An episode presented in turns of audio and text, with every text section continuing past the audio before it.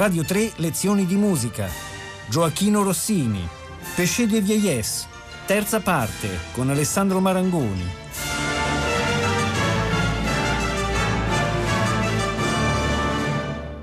Buongiorno cari amici ascoltatori di lezioni di musica e siamo giunti alla terza puntata di questo percorso affascinante all'interno dei peccati di vecchiaia di Rossini e oggi parliamo della produzione cameristica.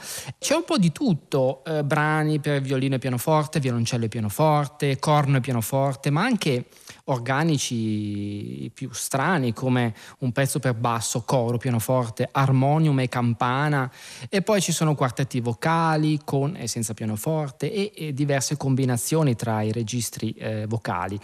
Ma iniziamo con la musica da camera eh, strumentale. Innanzitutto bisogna dire che Rossini amava molto questo genere, infatti i suoi incontri organizzati a casa, a Villa a Rossini a Passy, avevano protagonisti i più grandi virtuosi dell'epoca. Ricordiamo innanzitutto i violoncellisti François Servet e Gaetano Braga, ad esempio, e proprio con il violoncello vorrei iniziare con uno dei temi in assoluto più belli mai usciti eh, dalla penna di Rossini, che è eh, un lar Charm, che è veramente un, un capolavoro di grande espressività romantica, e inizia con una breve introduzione del pianoforte eh, solo e poi c'è eh, questo tema in La minore del violoncello.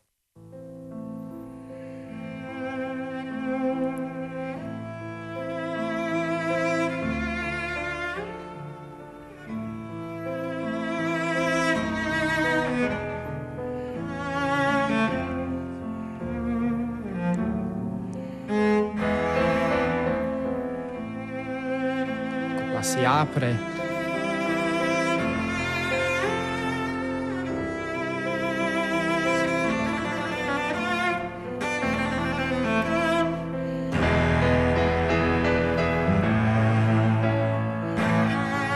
Andiamo in La maggiore.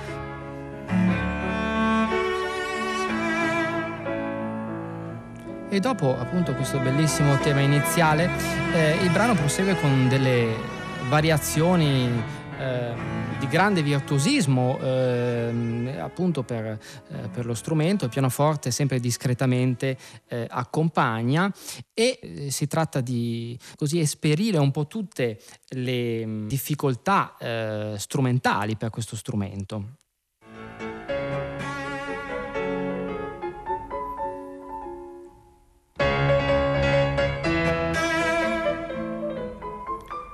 Qui pianoforte eh, un tema in terze piuttosto scomode.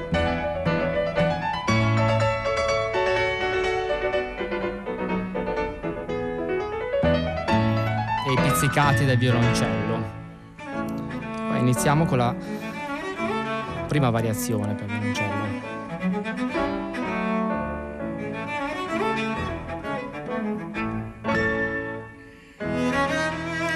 Sentite che ritorna sempre questa cantabilità.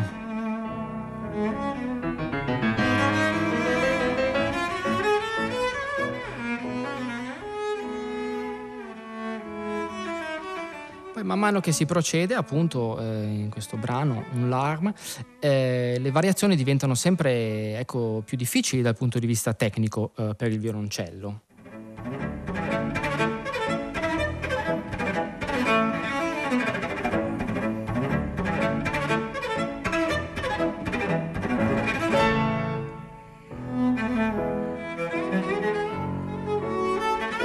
Cantabilità del tema iniziale ritorna sempre.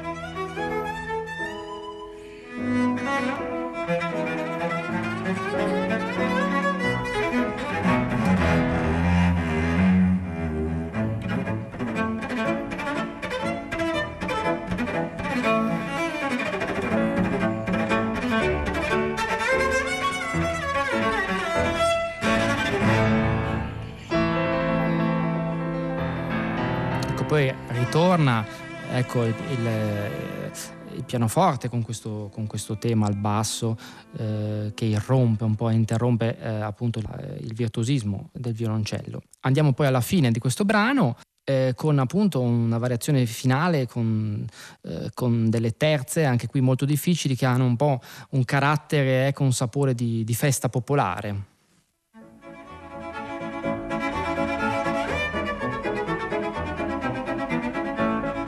Una sorta di danza.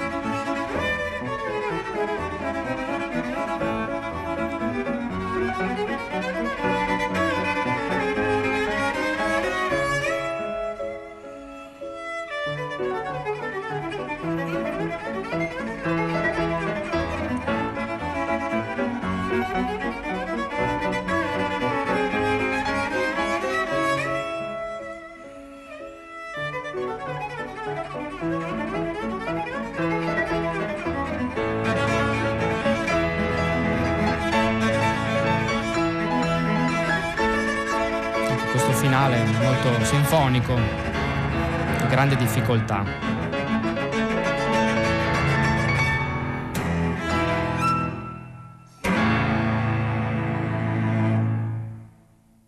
Ecco, ma ci sono anche altri due pezzettini molto brevi eh, per violoncello e pianoforte, un allegro agitato di cui in realtà Rossini scrive solamente la parte del violoncello perché eh, l'accompagnamento pianistico è un auto in prestito eh, dal brano Romeo per tenore e pianoforte. Rossini spesso ecco, utilizzava materiale suo di altre composizioni, come succedeva anche eh, nel, nella produzione operistica. E possiamo sentire il raffronto molto interessante appunto con un larm. E Romeo è appunto è la versione per tenore e pianoforte, eh, risentiamo appunto l'inizio.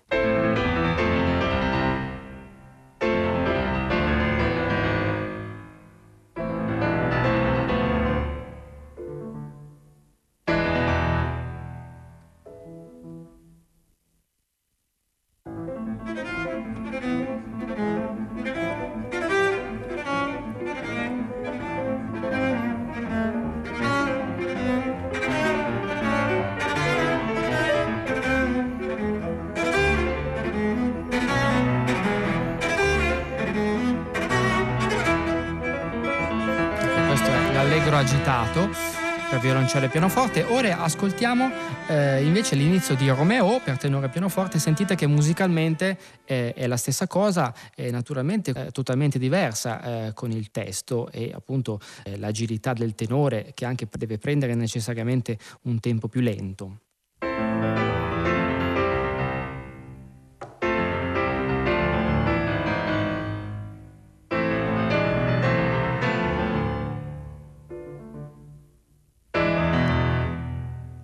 Ecco, sentite ora la versione per tenore e pianoforte Romeo.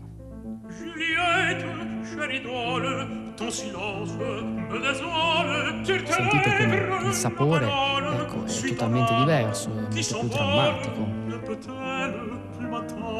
se frôlable, se cartendre, dans la tombe, bas s'étendre, ombre chère, daigne attendre, ombre chère, daigne attendre. L'accompagnamento naturalmente lo stesso dell'allegro agitato e eh, il tenore fa esattamente le stesse note del violoncello in testo.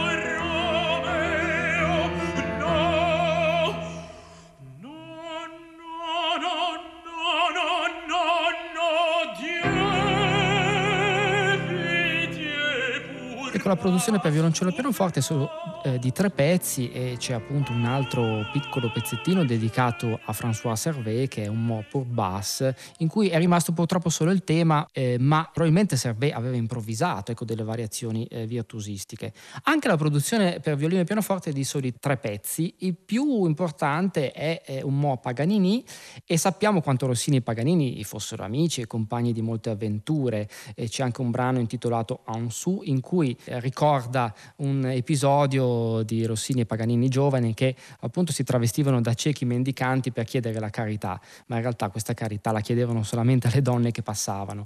E una recensione giornalistica di un loro concerto di Rossini e Paganini insieme nel 1833 ci descrive eh, questa grandissima intesa e Paganini appunto spesso rimandava Rossini nelle sue composizioni e così come Rossini volle dedicargli questo pezzo che tra l'altro veniva eseguito molto spesso in casa Rossini da Camillo Sivori che era un allievo e amico di Paganini. Ecco, ascoltiamo allora eh, l'inizio di questo Un a Paganini mm, in cui ci sono delle così, reminiscenze del concerto numero uno per violino e orchestra di eh, Paganini.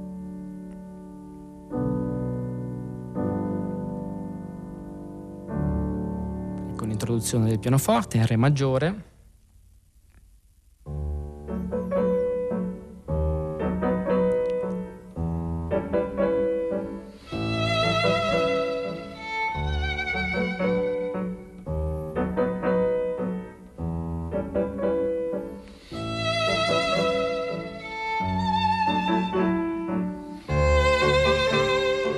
questa sorta di ostinato del pianoforte.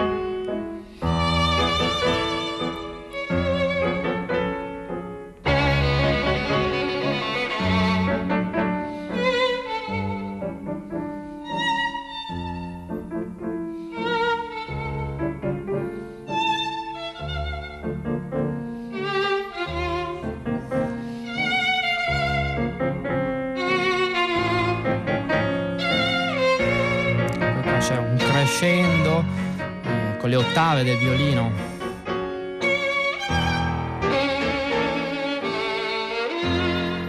E che poi è, in questo brano eh, si prosegue con delle variazioni naturalmente eh, virtuosistiche, colpi d'arco che sono tipici di Paganini e c'è anche una cadenza importante per il violino eh, solo.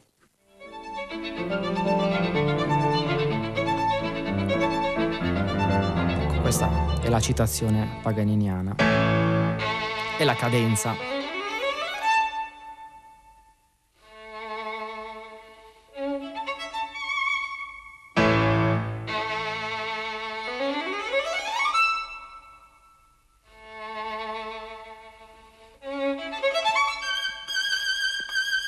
Questo sembra proprio un pezzo di Paganini.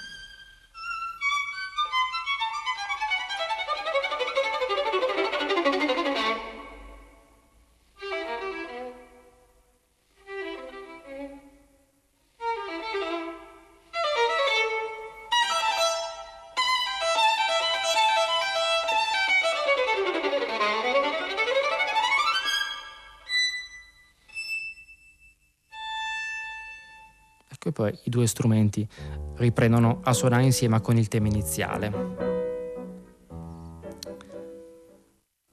Rossini eh, dedicò anche un pezzo per eh, corno e pianoforte, tra l'altro il papà di Rossini, Giuseppe Rossini, era cornista. E questo è un brano di grandissima difficoltà dedicato a Léon Vivier e si tratta di un preludio con tema e variazioni per corno e pianoforte. È proprio un banco di prova, diciamo, temutissimo dai cornisti.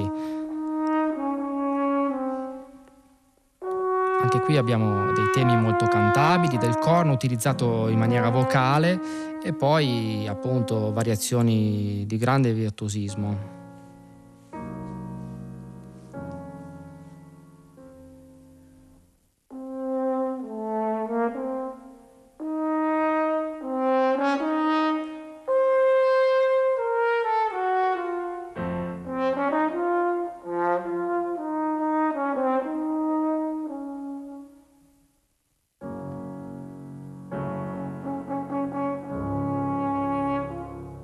Sentite in questa parte così molto mesta in cui eh, appunto Rossini tratta il corno proprio come un, una voce.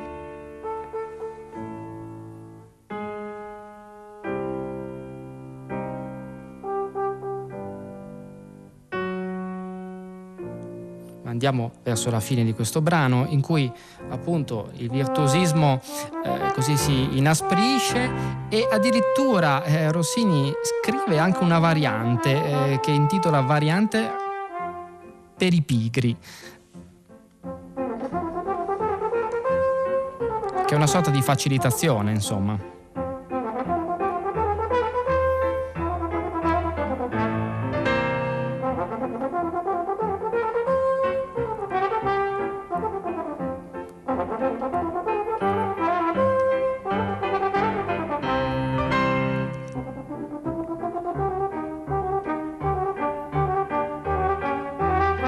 Tra l'altro questo brano originalmente è stato scritto da Rossini in Mi maggiore, però eh, viene di solito eseguito in Fa maggiore appunto per una comodità esecutiva sugli strumenti moderni.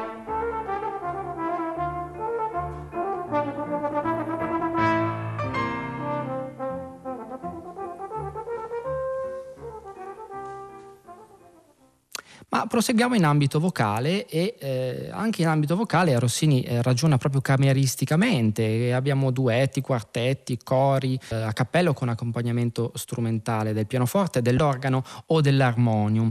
E uno dei più belli è il numero uno che apre l'album italiano, cioè I Gondolieri, e eh, su testo di Emilien Passini eh, o Pacini e proprio c'è l'introduzione del pianoforte che no, questa sorta, questo, questo sorta di ritmo il remare dei gondolieri, ecco.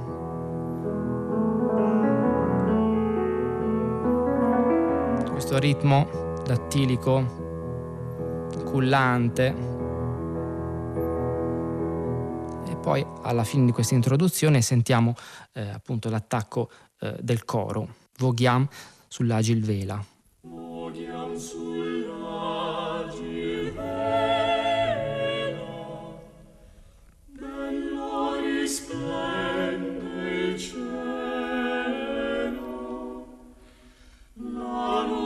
Senza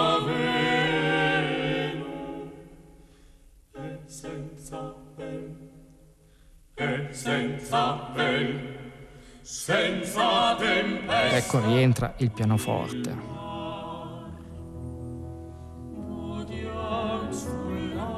Sentite questo ritmo cullante delle onde della laguna veneziana.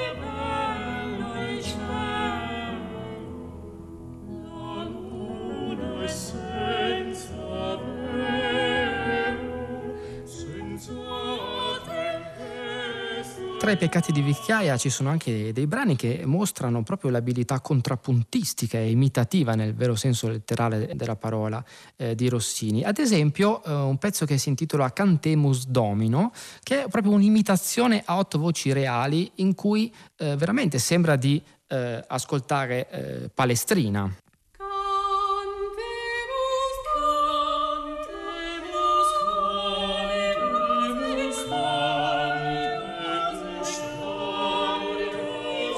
Rossini sapeva perfettamente scrivere un brano nello stile di...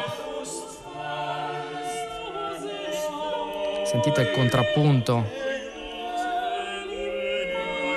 proprio della tradizione italiana.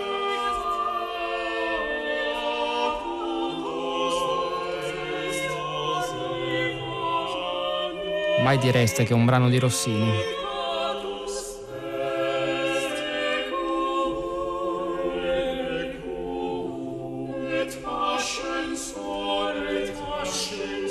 Altro pezzo che appunto indica questa sua grande abilità è il candore in fuga, che è appunto una fuga a cinque voci eh, senza parole né accompagnamento. Ecco, il coro eh, canta senza un testo ed è eh, proprio un chiarissimo omaggio a Bach che adorava. E il tema è proprio molto simile al primo preludio e fuga del claviceno temperato, alla prima fuga del primo volume del claviceno ben temperato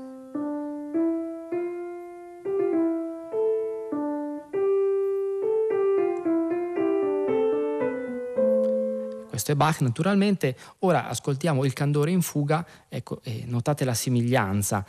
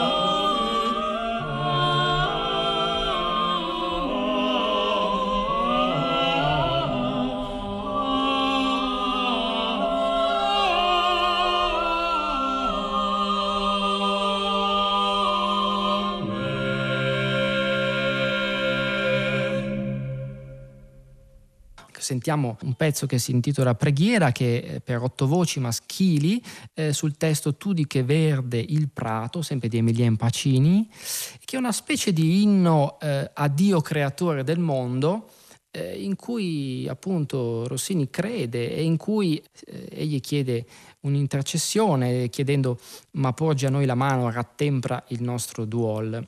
Tu che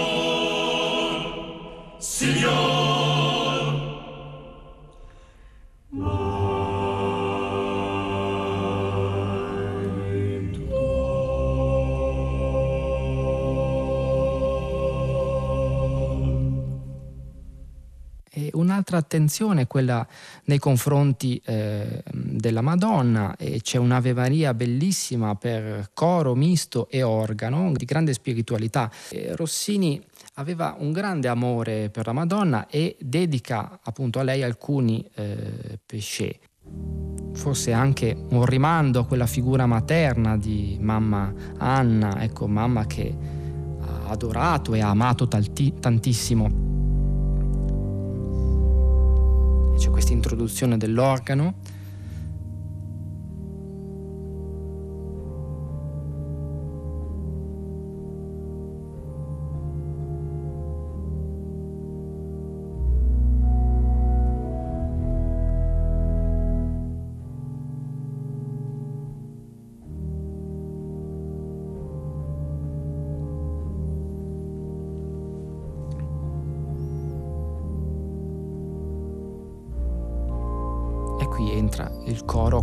voci, Ave Maria.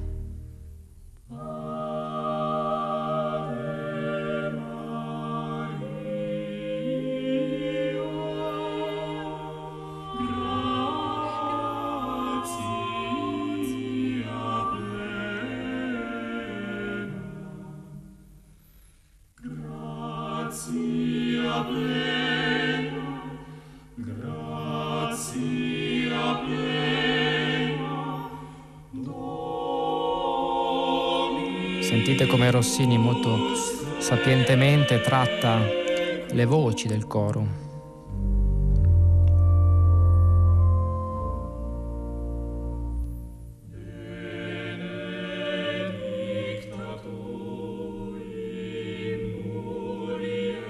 L'organo si inserisce alternatamente appunto per lasciare le voci scoperte a cappella. Questa Ave Maria fa parte dei Morceaux Reservé, che è il terzo album dei Peccati di Vecchiaia.